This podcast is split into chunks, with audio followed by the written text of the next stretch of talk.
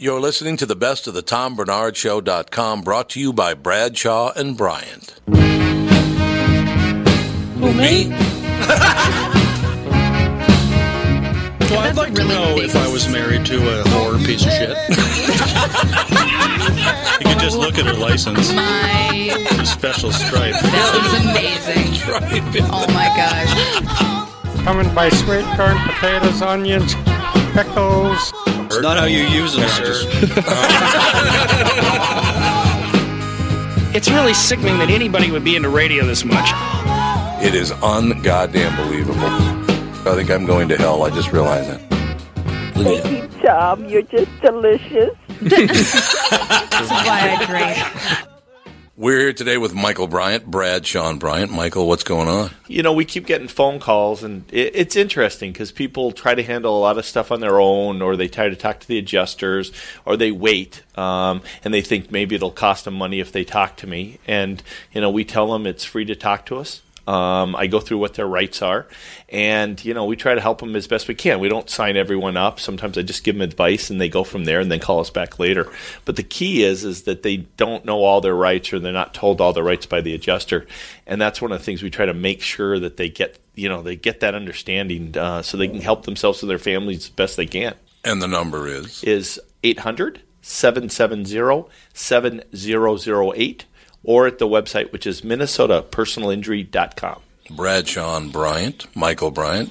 Thank you. Seeking justice for the injured. Bradshaw and Bryant.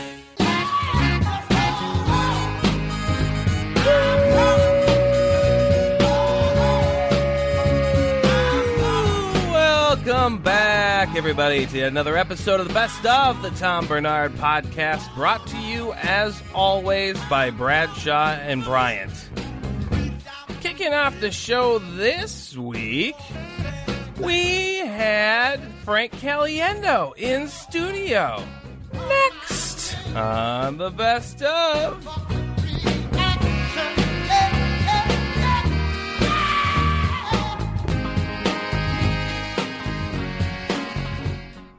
Stranger Things?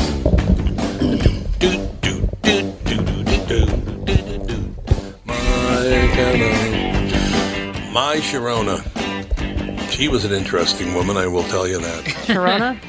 Did you ever meet Sharona? I did not. I was working at Capitol Records at the time when this song came out, and they came, and there actually was a Sharona, had the personality was. of a rock. Honestly, guys, you think, yeah, hey, uh, yeah.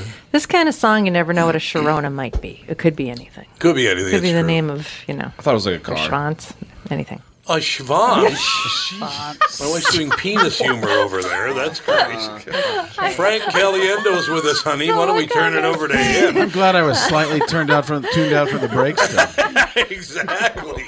Yeah, Catherine. He should have seen Devin's face. All the things I thought you were going to say was not anywhere near the top of the list.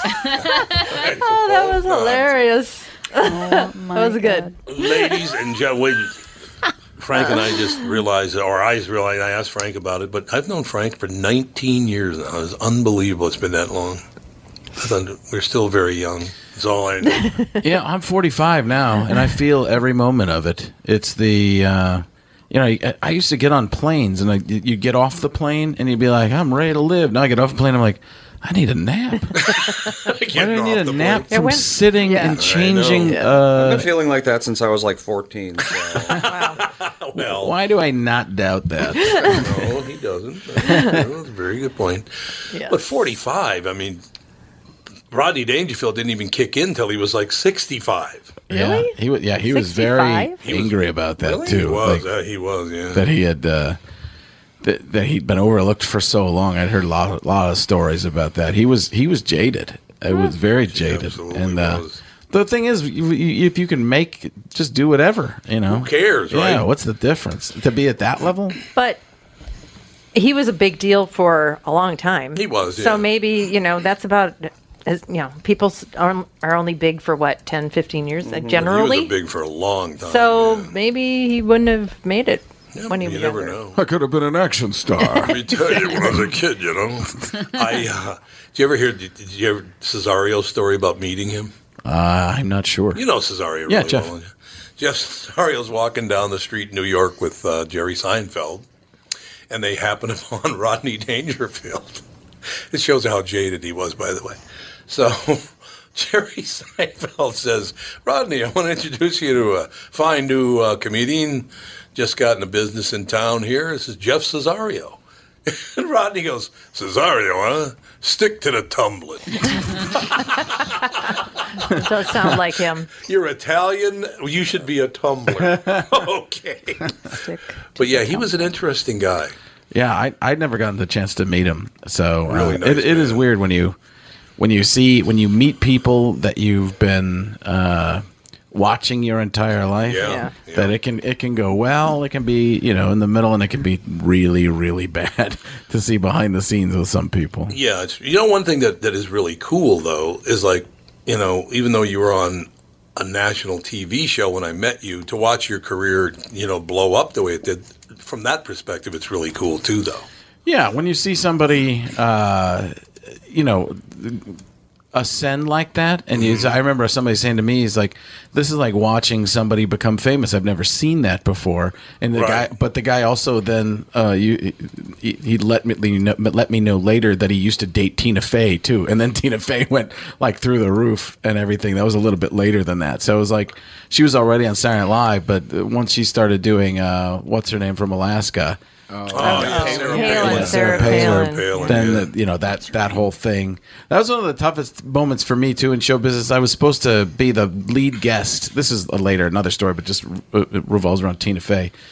I was supposed to be the lead guest on Letterman, and Tina Fey became available, and they bumped me down to the second oh, guest Nice. and moved Tina in there, which made sense. She was she just started doing the Sarah Palin thing, and oh, it was huge. But I was like, "Ugh, this was I was really looking forward to this. But the si- the second part of it was, well, she'll bring bigger ratings than me anyway, so more people might be I don't around. know about that. Oh yeah, she yeah she's. I mean, oh, But Letterman was very political too, and she they agreed. I think that was before though too. That was before it's that Letterman started showing as much of his cards as he did later. Oh, really? He did a little bit, but Yeah, a little bit, It wasn't later. It, became.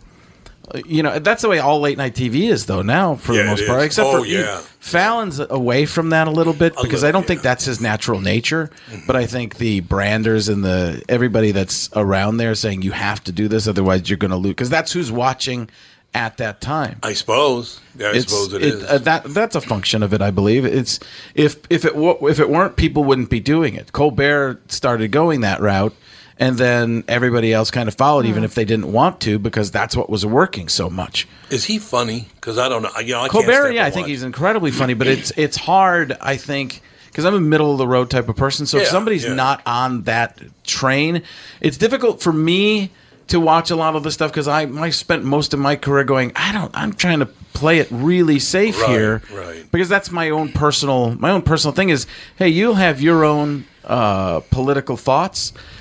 You're right. You're entitled to those. Right. And for me to tell you that you're completely wrong, unless it comes down to flat out racism or sexism, that's, Yeah, that's yeah. obvious, but not something that's being called racist. That you're going to go, well, you kind of added two and two together to get the racist there. But if it's blatant racism, uh, you know, you you see somebody do something racist, you're like, or say something racist, you're like, you know, we're, you're you're not getting your sticker today. That kind of thing. but you hear somebody say You know, something. white people get stickers. Did you know that? I did not know that. Yes. If we But- go a day without saying something Yeah. racist, we get a gold star. But So you don't get your sticker today? oh, I don't. Not when you're in the room. I never get my sticker. so uh but I forgot where I was going with that but it, i just know that stickers make everything everybody go off track on it. That was wonderful. Um, yeah but if somebody says something and somebody else ties it together to be like well that you said this about uh some ethnicity and then uh this ethnicity also likes pizza. You're being racist. Like no Yeah, you're just adding like that's what everybody does is they take two they'll take two different arguments that that have a couple things going on in them and make them as though they're one argument and that's when it you're going no you can't it's like it's also this it's perspective i always say to people politics is a lot of this too when i say you're over there and you would say no i'm over here Right. well we're both right yeah, that's right. That's exactly right. and people are just looking at it from different ways. And again, that goes out the window when it's you know blatant. And there are people who are blatantly racist and sexist and stuff like that out there. But there's also humor that can be done. Like I talked about this on the podcast that I do with, with some people, Eric Griffin and uh, Ryan Davis as well. And it was like, listen, what's your tone? What's what is? Are you trying to say a group of people is lesser than you? If you are, then I have some issues. But if you're saying it in jest because there's some generalizations that we all kind of know, and you're not doing it to try and downgrade somebody, that's that can be a way of saying, "Hey, we're different," and that's what makes it great. Yeah. That we're Yeah. your culture does this and mine does this. Oh my gosh, we're both ridiculous, and that's that's. But people won't do that anymore. It's it's got a lot to do with uh, Twitter. Yeah, well, yeah, I think so. Social Oh, yeah. media. Oh, yeah. Social media is just brutal. It is. I got to be honest with you. I, I don't know if Richard Pryor would have a career today, because I mean, one of my favorite things that he said, and I just thought it was hilarious because of the way he he stated it. He was talking to a guy. He was playing a guy who was drinking. I don't. It wasn't Mudbone. Maybe it was Mudbone, but he was talking about uh, Jesus. He said, "Yeah, boy, I know Jesus." I was talking to him one day, and I said, "Man, I warned him, don't go down there effing with them Jews without no money." I mean, that's funny because it's a drunken old black guy. It's fun. It's not. it's not anti-Semitic. It's not racist. It's just funny. But you can't do that anymore. I remember at one point that my daughter said to me, "Is it okay to say Chinese food?" I was like, Well, yeah, well, yeah. yeah. Wow. She's Oh like, my because God. you're singling it out as Chinese, and I'm like, well, yeah, that's it's food that Chinese people Yeah. Created. would eat. literally Yeah. what it Yeah. is. But to them, it's just food. But Right. Correct. Yeah, or our food. but Oriental you can't say. Well, that's because Oriental is a is describing an object or a region. Like a rug or something. Yeah. Yeah. Uh, so, oh, so I just thought about that. If if, if a if a, a an Asian person was wearing a hairpiece, that's an Asian person with an Oriental, With an Oriental rug. Well, I'm afraid to say it, but it's What's, pretty. come on. That's Come not. on, that's quick snaps. It is. It's quick. So I can blame it on Costanza. Yeah, that's right. Yeah, uh, Yeah, I, There's that you think Greek we'll ever influence. you think we'll ever recover from that? Because right now, most stand-up people are not really all that funny. I'm talking about the new up and. I think the stuff you see on television, uh, but I hear I, I go and see comics at the clubs because I'm going to interview them on the podcast, Right. and uh, right. I go and see a little bit of their acts in the club, and everybody's way anti PC out there. There, and they set it up nicely. They say things, yeah, they say the things like Eric Griffin does, and I love Eric Griffin. and he He's calls himself an, a self-hating. Um, it it was something I got into talking to him about. He's called himself a self-hating liberal, and I'm like, well, it sounds like you you you like most of us all go. Well, that would be great if we could do this, but it's impossible because you need a law to stop it. Yeah. you know, and that's that. It's a it's a weird thing, and I th- I found him to be completely brilliant and like he, he- uh, and amazing. You've had him in before. Oh yeah, several Oh, times. he's uh, really good guy. and super talented to the point mm-hmm. where you don't see like he can sing and he has all Yeah. the stuff he can do. And I hadn't seen any of that, just the like more monologuing type of things, and uh, and some of his acting, which was very good. Mm-hmm. But to see him go into his woo woos with his singing and stuff like that, I was like, holy cow! But he but yeah, I, I watch. There's I think there's a reality. I've heard. I talked to an older school comedian. I tell you who it was off the air, but uh, a person I would see consider a genius because I don't want to out this person. No, I understand. But he said to me that he's like, you know, a lot more comedians are way more libertarian to conservative than you think. Just look at how they're, you know, and, and there's a piece of me that goes too. And like I said, I'm pretty middle of the road, probably closer to libertarian-ish. Like, do mm-hmm. whatever you want, Yeah, just don't make me pay for it. It's just Right. No, the kind no, of you're thing. absolutely right. So, and I don't mind paying taxes, but I pay taxes. I'm good. But just every time you raise taxes, you're raising them on me, and I want to know what you know. I feel like I look at my taxes and go, Right. I'm really paying a lot already, and um, mm-hmm. So. Uh, but this comedian said a lot more, lot more comedians out there are much more in that that that reign, especially fiscally. They're like, hey, do whatever you want, but let's at least be. Uh, let's at least worry and care about what we're doing with the money before we just start throwing it everywhere where people are just going to waste it. Now I see this with kids, uh, like my kids, the, the where when they go to where, at school. When we were younger, pretty much most of us, I'm not sure how old everybody's in this room, but uh, when I was a kid, anti-establishment was being more hippie-ish and Right. saving the environment Sure. Right. and all Yeah. that kind of. Well, now that's what's pitched in mainstream uh, media. Mm-hmm. So anti-establishment is actually kind of conservative or more even more agree. conservative. Yep. So the kids and they blame it on Russian bots and stuff. I've seen that happen. Right. Like no, it's they're they're they're um they're fighting back right now. Rebelling They're at that that's the rebellion stage. Yeah, they're, and they they're don't like it because it's what they're being told by, like, you know, Burger King and yeah. All corporate Paramount America's Pictures and everything. Corporate America's constantly telling you. have- Everybody's Right. got. Yep. Uh, Burger King has a rainbow. That, think about that. Thirty years ago, that would not have happened. No. N- and not that there's something wrong with that happening. Just I'm telling you, when corporate America jumps on something, the kids start to look at it and go, Yeah. "Well, they're just trying to sell me the same stuff. Right. Why I don't know what I." Yeah. And it could be for good reason.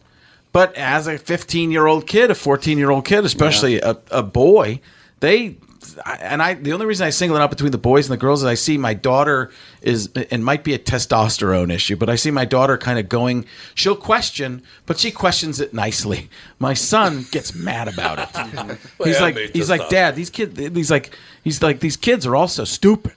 Like it's like he's like they just do whatever people Listen believe. to Uncle Tommy. Yeah, no, That's He's what I always 15? say. yeah, he's 15, Yeah, but 15 year old boys are a little angry. but he's also very i mean he's very he's a critical thinker and a free thinker he's he had a class where he said the teacher um, was talking about geography and uh, the great wall of china came up or something like that and she said walls are never good and she goes i don't want to be political but walls are never good and we're in Never? arizona and uh, and he said but dad our houses are made of walls uh, every house in in, in Exactly. in Arizona, fence there aren't fences. There are people build cement So is brick your walls. Is your wife really smart? My wife? Yeah. No. Well, who's he take after then? So her family just skipped her. Oh, no, there's Here we. oh, there's a lot of. tr- We just had a talk the other day. I'm like, you got to start thinking. No, oh, I literally. I know somebody won't be listening. she to said this she said no she said no she came to me and she goes why why do the kids love you so much and they get mad at me all the time i said first of all anytime they say something i listen to it and don't have an immediate reaction to stop it i say okay so let's think this through like my daughter with her broken elbow that hasn't healed she wants to get a skateboard so i said all right, so you want to get a skateboard. Is that a smart idea? And she goes, Well, mom told me I can't have it. I go, I don't care what mom said. She's going to dislike me for that for a month. but why do you want a skateboard? She goes, Because I can't do anything that I want to do. All right. All right, so you can't do gymnastics because of the broken elbow. She goes, But I can get on the skateboard. I said, All right. So do you think it's a good idea? She goes, Probably not. I go, Well, why do you want it? She goes, Because I can't do anything. I go, Well, you think about it more. And then I had the talk with Michelle, my wife, about uh, you know all this stuff, and then I got a text this morning. They're getting a skateboard, so, so, so everything just went around me anyway. Surprised you didn't offer leg wrestling. around. as a But it wasn't me. I wasn't saying get the skateboard. I was just saying let's That's think about this first. But I wasn't putting uh the kibosh on it immediately. Right. I was saying, why do you want this? What are you going to do? Do you think you can get hurt more with this? It's all a possibility. And I said, you can't. We have this constant fight. She tells the kids to pick up after themselves, but then she'll leave a plate just sitting around and uh, an empty bottle. I'm like, you cannot tell the kids clean up after yourselves if you're not doing it yourself because they don't tr- they don't believe you. Right.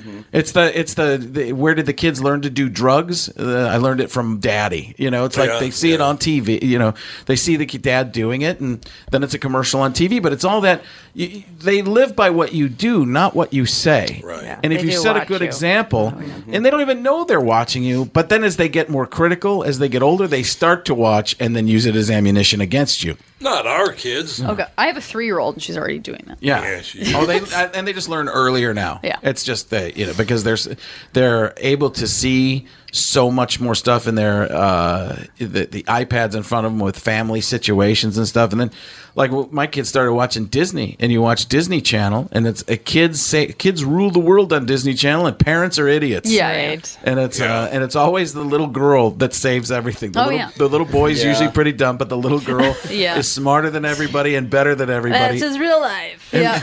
And there you go. And the dad's the big dumb guy, and that's his real life. Best of the Tom Barnard Podcast.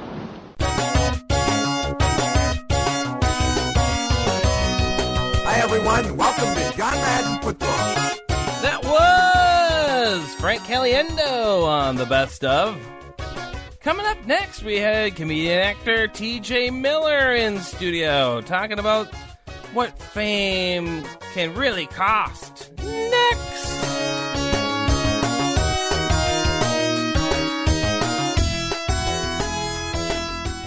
I got I got left in the dust. It was sad. Tom Emoji. Tom that, Emoji. that emoji actually had got a million downloads in the first minute, though. First minute. Yeah. Well, I mean, how many of like those that. were like a botnet? That Kim they Emoji. But yeah, Yeah. you were saying, you know, the, say, car- look the how popular this app is. and the, with the Kardashians sort of were the beginning, I think, of the epidemic. Like Paris Hilton was there. There were people that were, um, you know, kind of beginning to be famous for the sake of being famous. But the Kardashians painted this picture of we're famous because we're famous, and we're rich because we're famous, Right. and we're happy because we're famous and we're rich. And that just is like so unhealthy. And it also speaks to how actually insecure and sad they are. Yes. I mean, they're just, and it, No one who's actually happy needs validation that frequently. Yeah, or- or is publicly being like, "My life is so great." Yeah. you know, and then uh, you've got if there if your dad is so desperate to be famous that he's like, "I'm going to be a woman and I want to be the." It's like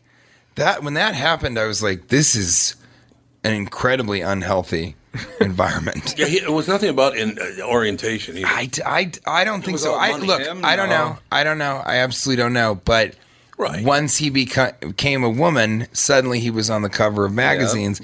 If you're around these women that want to be so famous and then are so famous and are just such a center of the attention, maybe you would eventually be like, "What if I was a woman?" I mean, that's how fucking unhealthy that world is. Yeah. And I just, I, I kind of like, you know, Wahlberg just is very private. He just kind of is very private nice about guy it. though. Yeah. I've interviewed him several times. He's a really yeah. nice guy. and very genuine. Also, really, really about uh, all about Boston. You know, private about his religious beliefs because he he and I have never talked about that. Right. But really, really giving to that community. And I, you know, I was raised atheist, so I, I'm I'm not involved in that or know anything about it. you didn't But turn. What's that? Usually, when you're raised atheist, you become religious. A Oh, right. That's the rebellion. They do. The rebellion true. is this all. This all is meaningful. God has a plan for me, Dad. Dad. Fuck you. You're not my real father. My real father is the Father, the Son, and the Holy Ghost. Um, no, I, I, I kind of that, that just growing up. That was just Yeah. sort of what it was. And they, you know, there's a saying in my household which is like, you know, there's atheists and there's religious people, and then there are agnostics, and religious people are cowards. Agnostics are just atheists in denial, and then atheists are the people that you know are actually kind of know what's going on. So I, I just grew up that way. I think I flirted with like Buddhism and stuff like that. My wife's a Buddhist, and uh, it just it's not for me. You can't it's tough to be a comedian and not take anything seriously and then you know quietly be like catholic or something and No, a lot no, of my should be family is because at least you're wired to the mafia. Then, yeah if you're going to pick any religion, and at least at least your uh, your church owns the most property in manhattan and is hiding all of that money it's very true. Actually. I, I i jokingly visited a scientology building oh God. in uh, Los Angeles, almost just to kind of see what it was like, like watching a, uh, you know, a, a car crash. You kind of can't keep your eyes off or something like that. But uh, then I came back and I was living with Jerry O'Connell and Rebecca Romijn at the time because I've had a very strange life Not and a bad looking woman. And uh, not a bad looking woman, not a bad looking guy. Yeah, I, I ran true. into him That's in New true. York, and they both kind of look like they're like dolls, you know. Another nice guy, by the way. Great guy, yeah, He's yeah. really nice and he guy. was quick. He's always quick. He never talks about his career. I'll say, "What, what are you up to?" He's like, "Ah, you know, I'm filling in for somebody at, at Fox. It's fine. We'll see what happens. This has got to get picked." But anyway, how are you? How's the wife? Congratulations on the wedding. He's just so quick to be focused on you and being happy for what's going on with you. And uh, anyway, so I was, I was living with them and Rebecca Romijn. I said, "Oh yeah, I went to the Church of Science." She goes, "What did you? do- What? What do you mean? Did you give them your name?" And I was like, "No, I gave them a fake name." She's like, "You prom? I want you to promise me You will never go back. You will never talk to anybody who's a Scientologist. You were, and it was kind of scary. It just felt immediately like she knew something or had somebody who had an experience or she had an experience with Scientology that was so horrifying that she really wanted. And Jerry O'Connell called my parents and and was like, TJ, you know, you better make sure that he never talks to you about Scientology and that stuff. This is really really crazy. He actually he brought that up when we met up in New York because he was with his parents. But then uh, years later, I did this film called Unstoppable with. Uh, uh, Denzel Washington Chris Pine is a Great movie. yeah, and those are good dudes. It is a really, it's a It's fun a movie. really good movie. That's one of the few scripts I've actually read. They when the the, the press people badmouthed me in uh, Silicon Valley or on the show Silicon Valley, and they were like, he would show up and to a table read and not have read the script, and I was like, yeah, because I do better with a cold read, and if you read the script, you're not going to laugh hard at the jokes because You you, already know the jokes. I never ever pre-read anything ever. Yeah. News, whatever it is, it's I want to be have a natural reaction, just what you're talking about. I, and I think that's really important. And you know, you got these studio executives in the room, and they're judging the script by how much everybody in the room is laughing. So all of that was by design. But I also just don't really read script. I, I'll read a little bit of a script, but you can tell so much about what the movie is going to be like just from the cast and the concept and who the director is. Right. And but I could not put that unstoppable script down. It was just so No, so really good. good But like. Ready Player One, I didn't read the script for that. It was just like they called me and they were like, Steven Spielberg wants you to do this movie called Ready Player One, and I was like, "Uh, okay, yeah. And I was like, should I read the script? And they were kind of like, why? And I go, oh, okay. Because what are you not? So I'm like, okay. And then I go, when does he want me to do it? And they're like, we don't know. And I was like, okay. So when will I find out? And they're like, whenever he wants to call you. And then they called and they I went out to they were shooting in Watford, England. And they put Kate and me up at this estate and I said, So when am I gonna be shooting? And they're like, Whenever he wants. And so you just sort of sit around waiting until Steven Spielberg is like, you know what? Today I think I'll shoot the scenes with TJ Miller in them. and then you go in and, and you shoot it. And it's, it's, it, it was really a bizarre, bizarre thing. But in that movie Unstoppable, I met Ethan Suplee, who's a, who's a great friend of mine. And he didn't bring it up for a really long time, but then I tweeted something about Scientology and he texted me and he was like, Hey man, you know, those are good people. You don't need to make fun of them. And I was like, Are you a Scientologist? And he was like, Yeah. And it was so interesting because later Kate and I became really good friends with him and his sister in law is um why am I blanking on her name from California? She was in that movie California with Brad Pitt.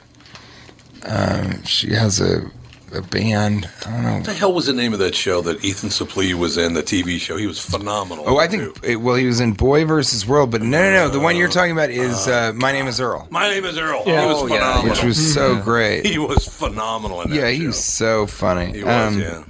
But Great show. So, and you know, I I didn't talk to him about a lot, but one one day I sort of said, "So what it what is it? What's the deal with you being a Scientologist?" Juliette Lewis is is Oh, yeah, um, yep.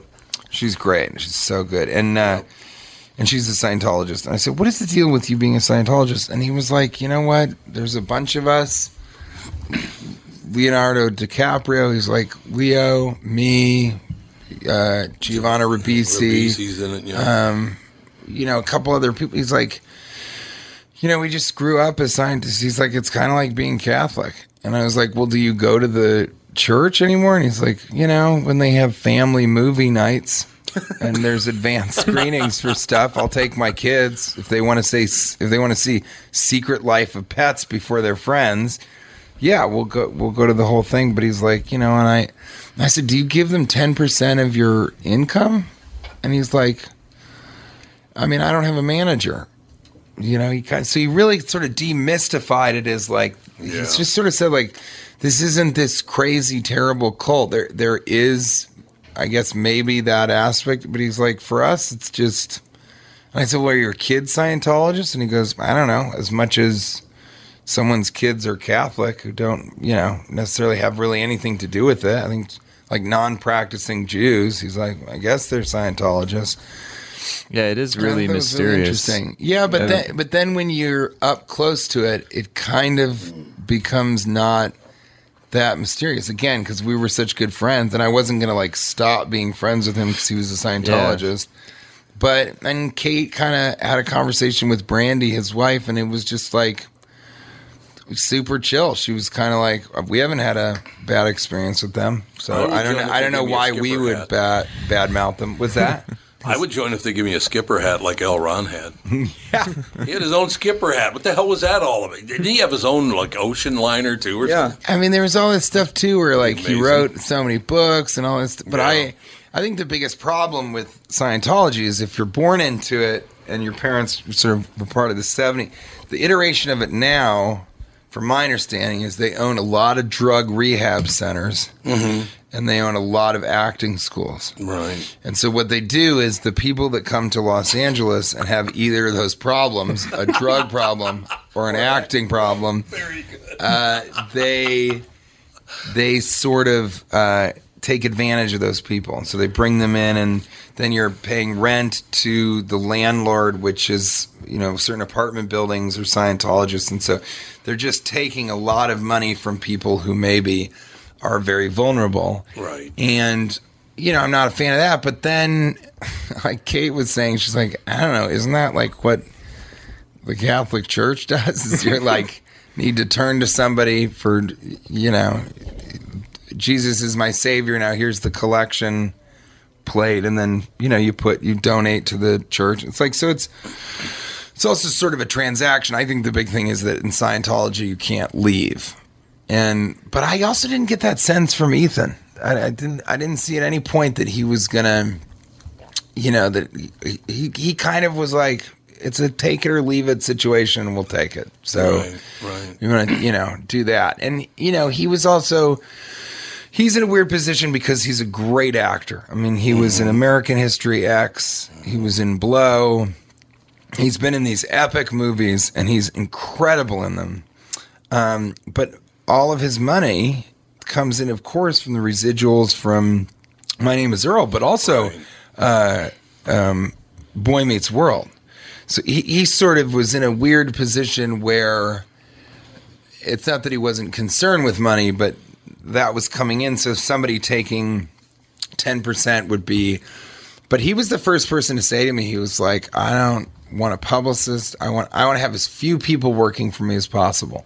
And slowly in Hollywood you find that if you're really powerful, you only have a lawyer and maybe a business manager. Chris Rock, Chris Rock, I'm not even sure if he has a business manager, but that's just really, really smart. It's like the ultimate power is Bill Murray because he just has a 1 800 number. One eight hundred number, baby. And people know that. And and he kind of he really doesn't care about the the Hollywood of Hollywood. He just mm-hmm. sort of wants to do the work and Woody Allen is like that. I mean, I don't I don't think I'm not sure Woody Allen has a a manager, an agent. Oh, actually, he still has the same managers from when he started, but he kind of does most of his deals because he just doesn't want somebody between him and the work. And um, that's why I left to go to New York because I was like, I can't. I, I have great friends, great friends that are just now getting into that dangerous area where they've been in Los Angeles just long enough to start to drink the Kool Aid, and it's about when you they're they've got a house and the house has a pool, and then the wealthier ones are going to get a boat that they'll keep, and and it's like this really weird version of suburbia where everyone's life is the same. Everybody cares about. They're going to the same Emmy parties because they did, and the pre-Oscar parties are going to be the, the the. And that's why there's very few of us in New York because you get kind of sucked into there. But the only people that live in New York are like Ryan Reynolds, Jake Gyllenhaal, Claire Danes, Chris Rock, Susan Sarandon, Janeane Garofalo, and that's it. and like Jim Gaffigan, but he- he's a comic who's Right, also doing really right. good work in film and television, and that's it. There's just there's like nobody else, and they kind of have a clique like Ryan and Jake and uh, Claire Danes and a couple, of, and then Chris Rock is kind of much more family oriented. and He actually lives in New Jersey. And then there's people like Kate and me that just kind of, you know, Susan Sarandon lives on our block. Janeane Garofalo's around the corner. We live next to John Leguizamo. He also lives there. But we, they're kind of doing their own thing. Like mm-hmm. Leguizamo is very nice to me, but he, he's also kind of like, I don't want to be friends with my fucking neighbor. You know, Yeah, that's, yeah. that's like just a regular neighborhood where you're like, I don't want to hang out with somebody that I see all the time coming in and out. And then Susan Sarandon is just really focused on politics, and Janeane Garofalo, I think, just kind of wants to be in her apartment most of the time. So it's very interesting though because I, even though maybe it's some of us aren't that close, it's still you're in New York. Keegan Michael Key is another person that lives in New York, and but we're we're actually really close with him and his wife. Um, but they're very politically motivated. They're very New York focused, and uh, it's just uh, most people, ninety nine percent of the people in Hollywood, just get sucked into Los Angeles and Hollywood, and it's really sad to see. I have one good, really good friend. I'm not going to mention his name, but he just, you know, he had a successful television show. Uh, he wrote a great book. Was it Um, Jesus? It's Jesus Christ, my Savior. Thank you. Thank you very much. Jesus actually was a Scientologist. A lot of people don't know that. a lot of people don't know. Yeah, that And, skipper uh, hat. but I, I, you know, he's found a lot of success, and Jesus, not uh, my Yeah, friend, right, right. and uh, and you know, he, he's kind of gone. It's like I don't even know how to talk to him or what to talk to him about, and I think a lot of those people too.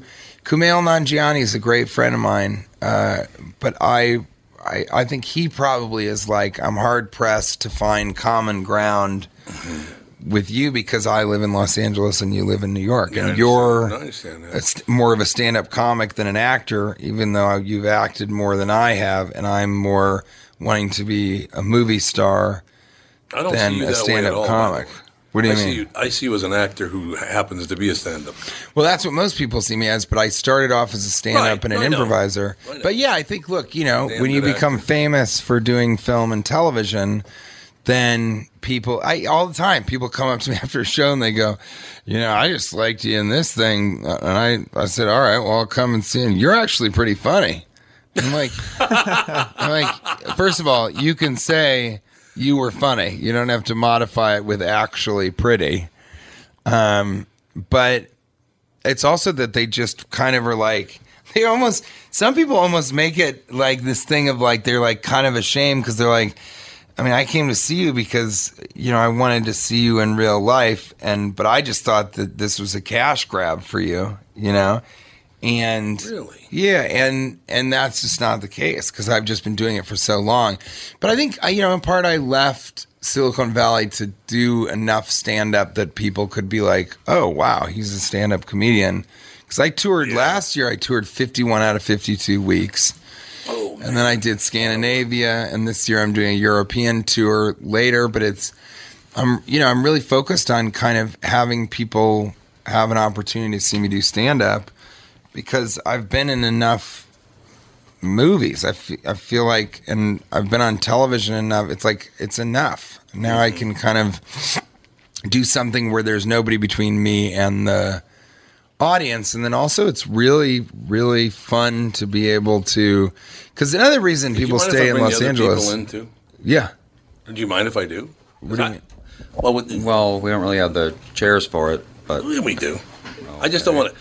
You have to be on stage in about fifteen minutes. Yeah, I know, right? No, I love that. I live. I just don't want to keep you too long. That's what I'm saying. Oh no! So I, um, yeah, just to finish, there's a lot of people that can't leave Los Angeles, Right. Because they have to keep auditioning, and so you have to also get to a certain level to be able to live in New York. And then it's, I feel so fortunate. Every day I wake up, I'm like, thank God I live in New York. It's incredible that I married my college sweetheart, and uh, I can't believe that I can do stand up and then hit pause on that when a a great film project comes my way. I think it's wonderful, and that that's That's really, really lucky. And by the way, the reason people love your voice, Yeah, yeah, yeah. It only took me like an hour and a half to get. I know. No, no. Hey, listen, it's a rare treat to be able to sit and listen to someone like that that knows all about these things and enjoys talking about it. Most people just think, yeah, yeah, whatever. I got to go. I do get sick of my my own voice though. So, but why do you think? I know why because I have the same situation. You have three different tones in your voice. So some people, for you and me, they hear we have a high voice or a mid-range voice or a low voice. They cannot hear all three notes. Isn't that amazing? What makes your voice raspy is the fact you have three separate tones in it, like I do. Really? Yeah.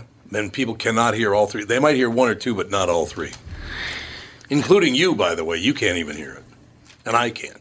But uh, yeah, I can hear that. I consider you to have sort of a lower, gravelly voice. Right, right. I always thought it was marijuana and clove cigarettes. Well, and I thought that have something to do Americans like that cowboy ideal. But it is true, and you know, I'll. Li- it's, I guess to whit with what you're saying. To whit. To whit. Um, I when I when I watch myself, I can't hear what other people say Nope. as such a distinct voice. That's correct. I can kind of understand that it's sort of raspy and stuff, but occasionally Kate will sort of mention it, just like like teasing me or something like that, and it just reminds you. I mean, you know, I'm just like, oh yeah. But I had the funniest.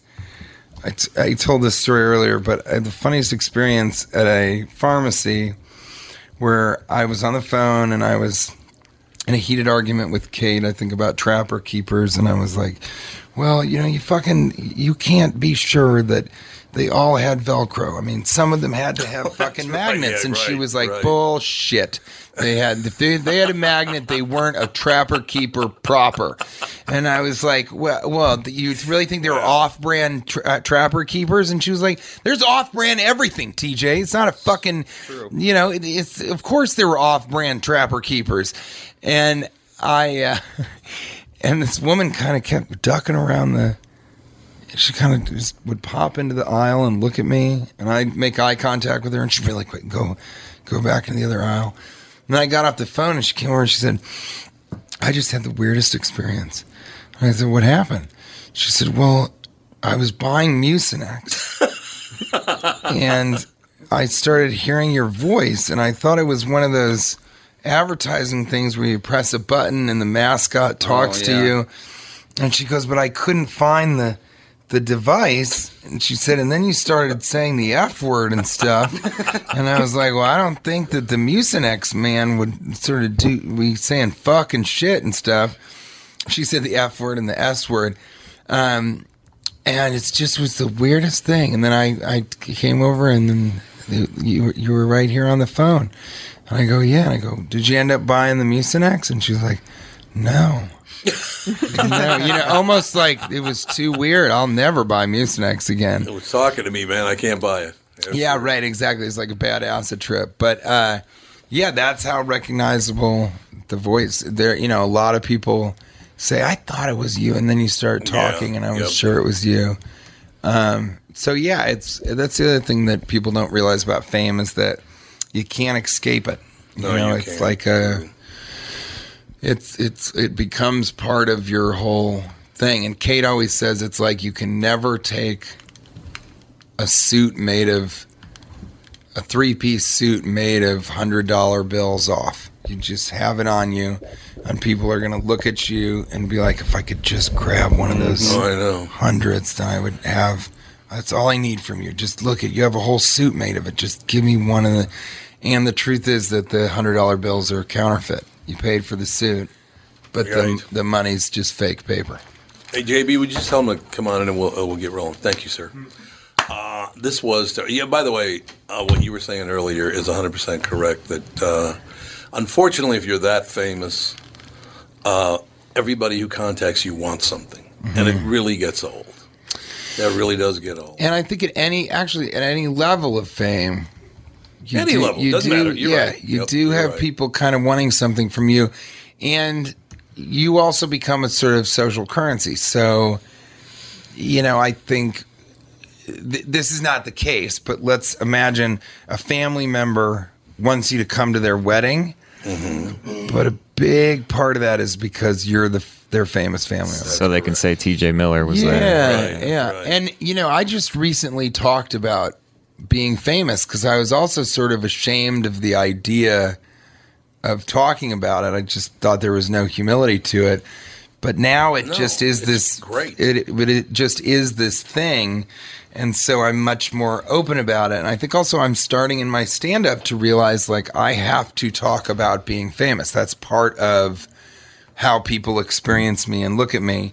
And uh, Kate and I just have to talk about it because for our own protection, you know. She has she has to say, look, I don't think you know, I, I think I do not think that you should ever tweet about where you are because we have a stalker. I think and so don't really ignore that, you know, stuff like that.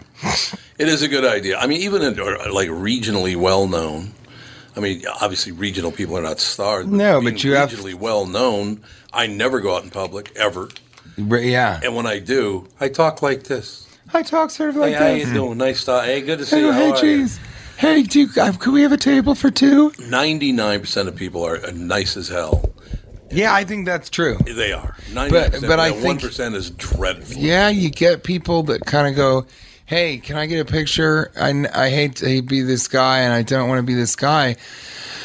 And I'm in a, an important conversation with my wife, and Kate will be like, "Then don't be that guy." We're in the middle of a conversation, and I'll be like, "Hey, man, I'm sorry, but I can't take a picture right now. I'm kind of in the middle of something, you know, with Kate."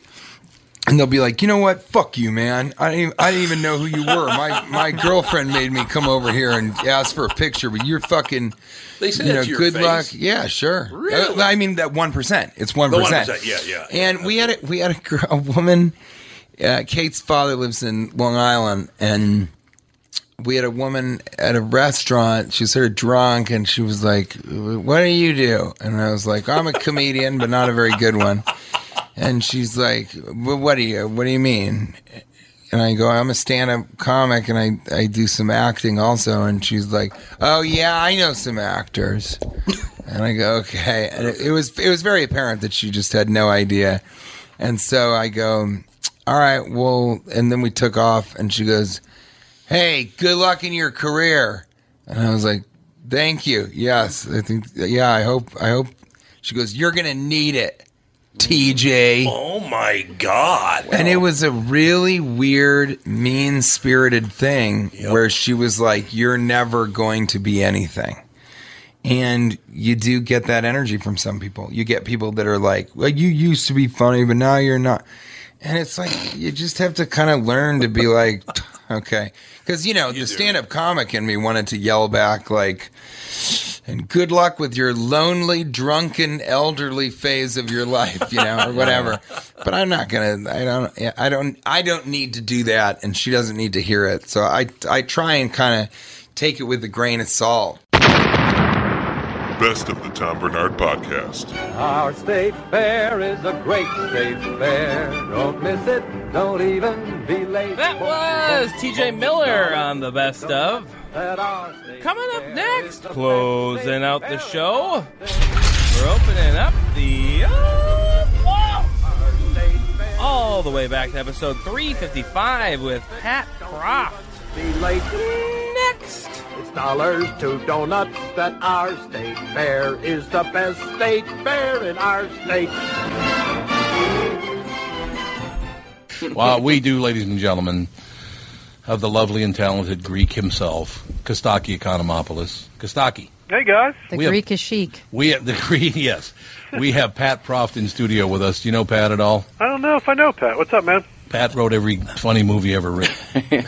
So there. I'll take that with bastard. You don't know nothing. you. Now he wrote some of the great movies, and uh, we tried to go down the list, and it just got too long and it got boring. Say, Kostaki, do you like Star Wars? Snap, Andy. Stab Pat right in the back. I feel like I'm not in on this joke. No, you're not. and you're lucky, man. it's uh, oh no, it's uh, Pat, uh, Pat and the Zucker, a couple of the Zucker brothers. How many Zucker brothers are there? There's two, and there's Jim Abrahams. I thought there was another Zucker because there's Zuiker, Zucker. Oh, there's a and Zucker, who d- produces television stuff, but they, uh, uh, like The Good Wife and things like that. But it's not Yeah, the same Zucker. It's not the same Zucker. No. And Anthony Zuiker was the CSI guy. And Tim Sucker is somebody too. I know. Tim Sucker. A, uh, yes, that's exactly right. I'd uh, say something here, but my wife and daughter. I, I, I, I stopped. Thank you for that. I stopped. There is a cause, isn't there? A what? Cause, like Cosby, but it's shortened cause.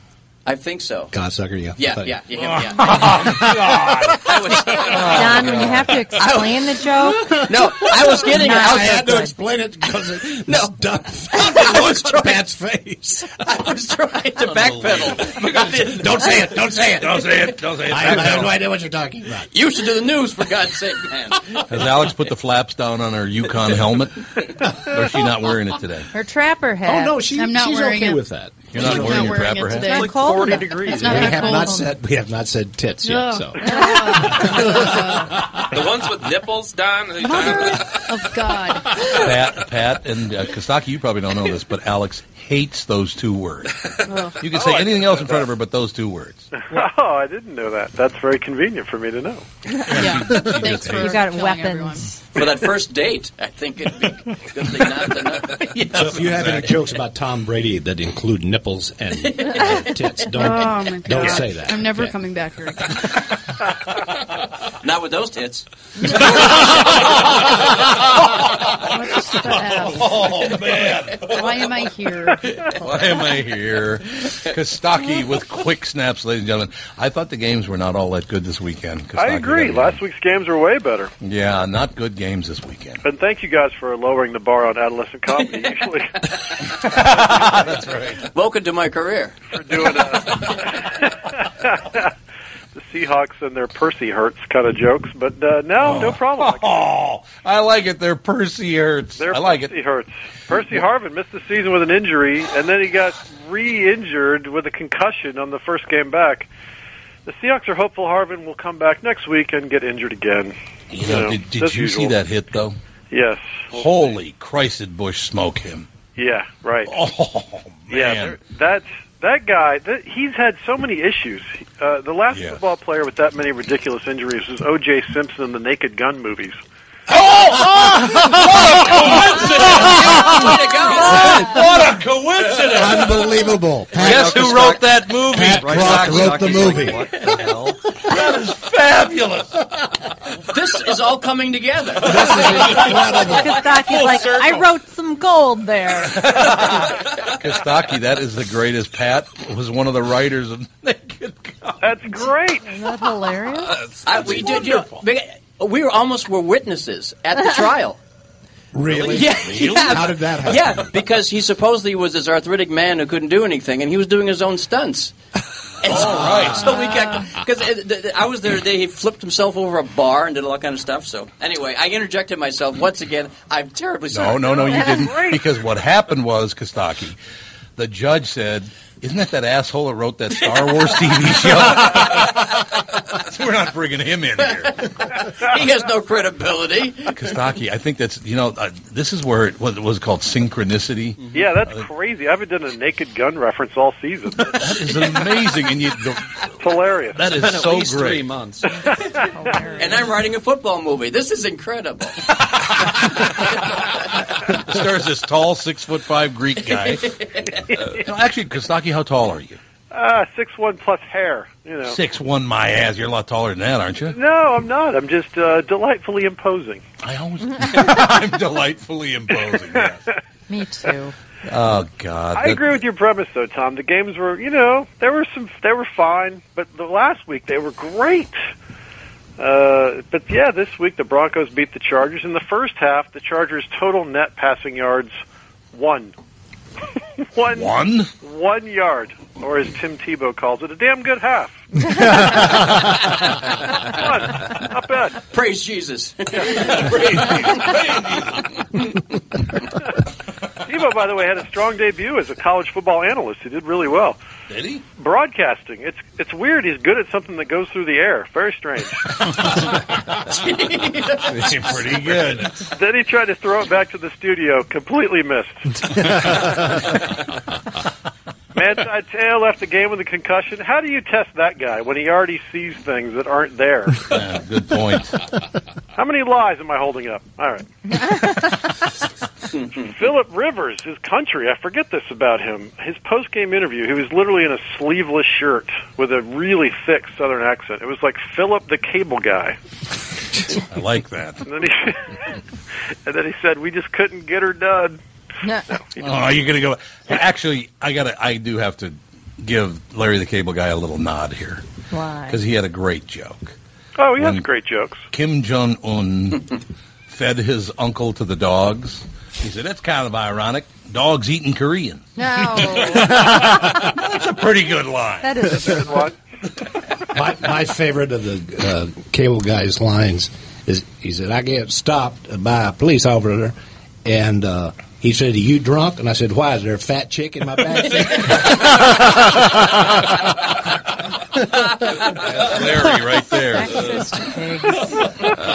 Larry.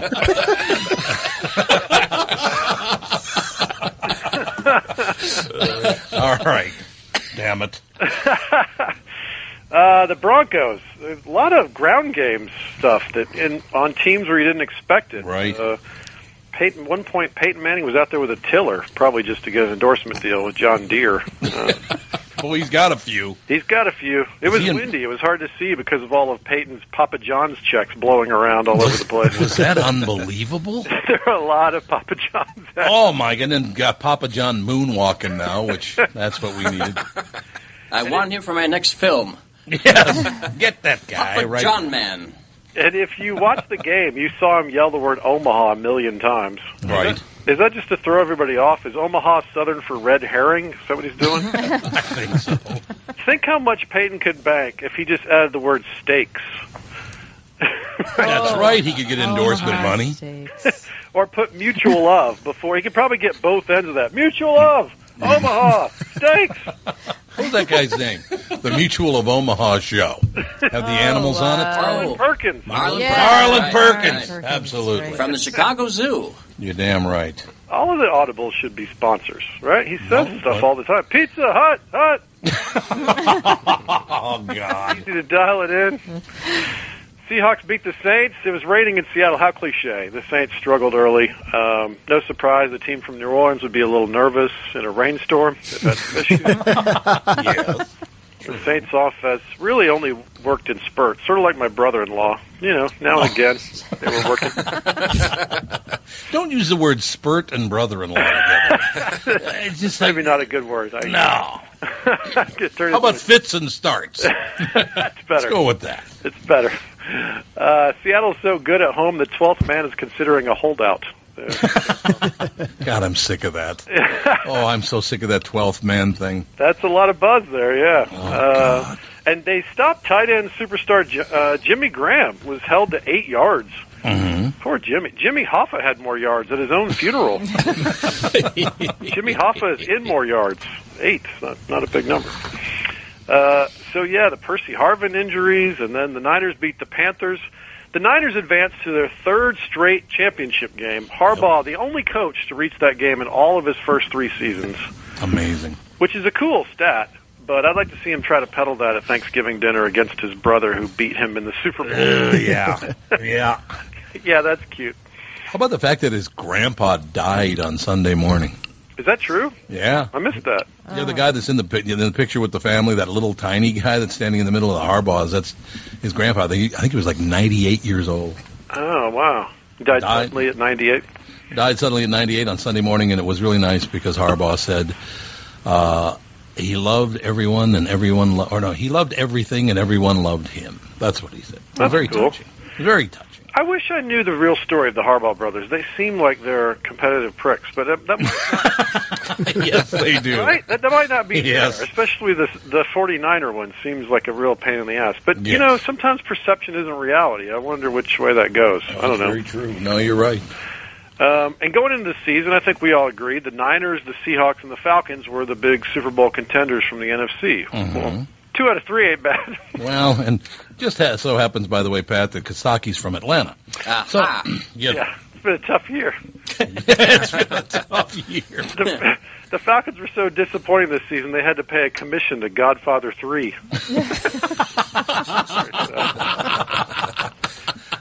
You know, Pat wrote that. Did you write The that one was funny, but for the wrong reason.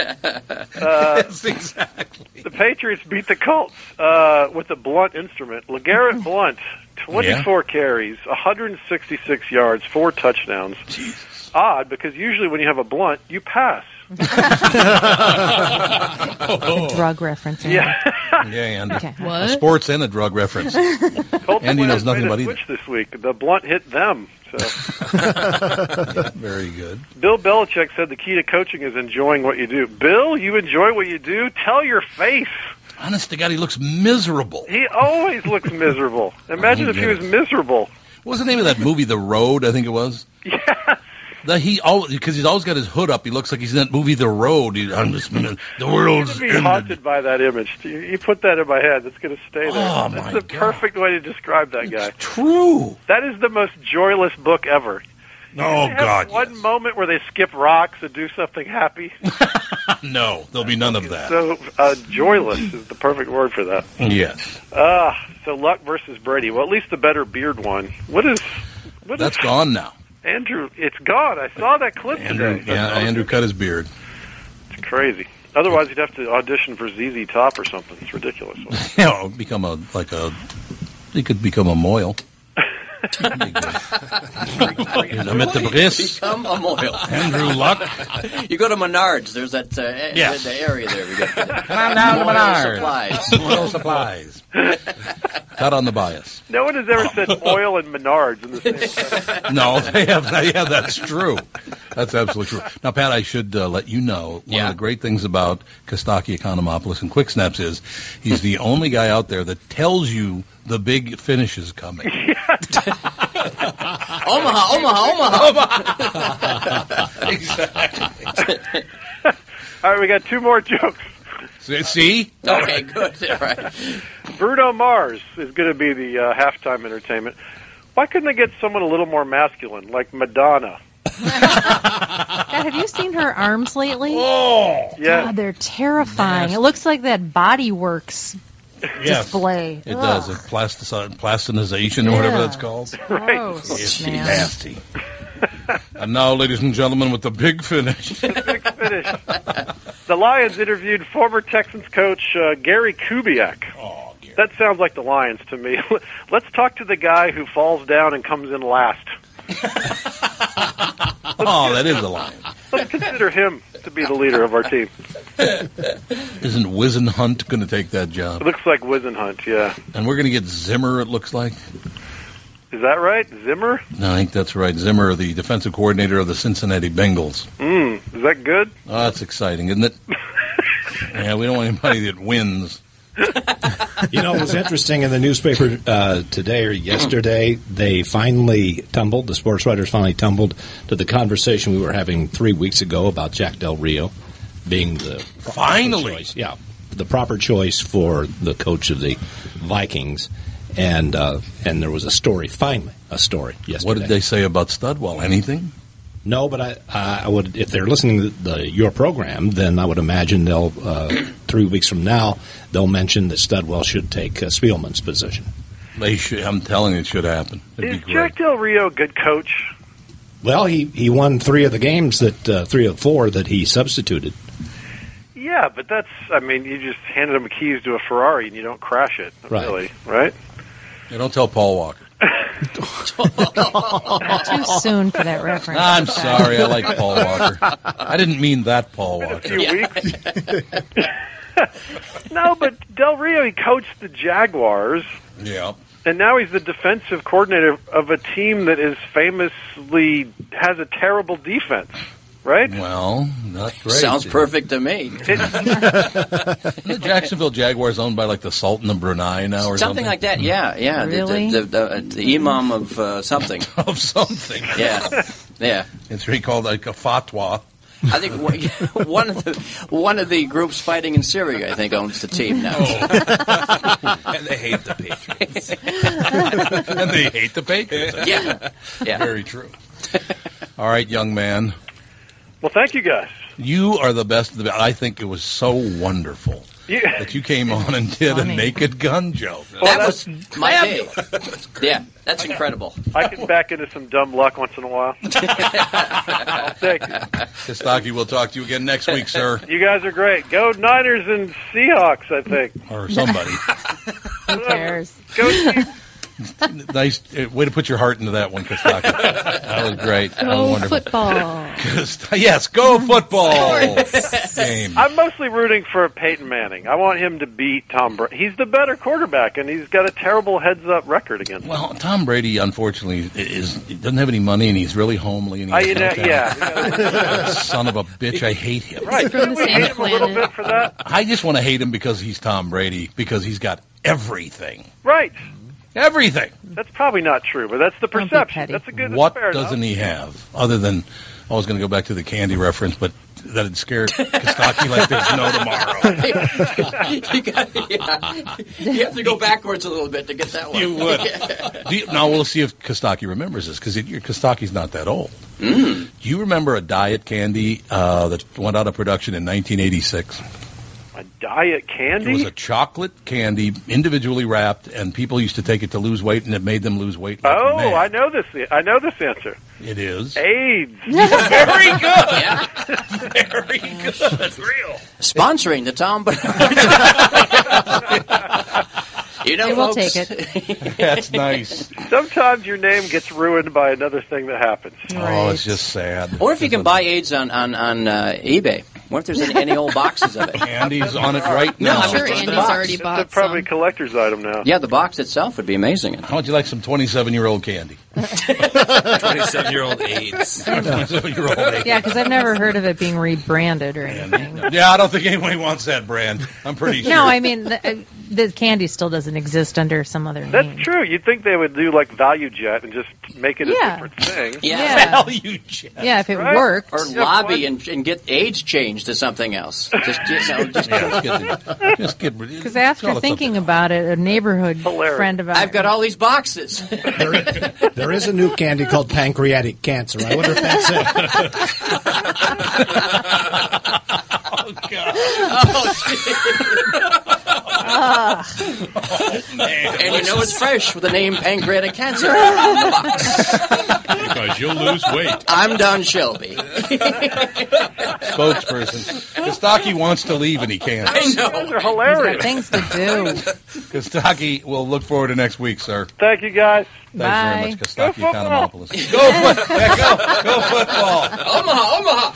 Good one, Alex. Did- Very good. isn't OJ asking for a pardon now? He is because he said he's dying. You guys have talked about this, obviously. No. but they- No, we have Do- not. He thinks he has a tumor, right? Is, uh, a, a brain He tumor or thinks he- something. Yes, that's correct. How do you think you have one? I, but do you think there'll be a bedside confession?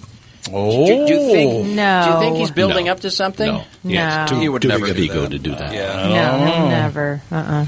I don't think he would. I don't know. I like it. That would be interesting. And what do you mean? He think you think he thinks he has a brain tumor? Every time I have a headache or a twinge, I think I have one. So what does that mean? Anyway, now I think I have one just because you said that. Well, there you go.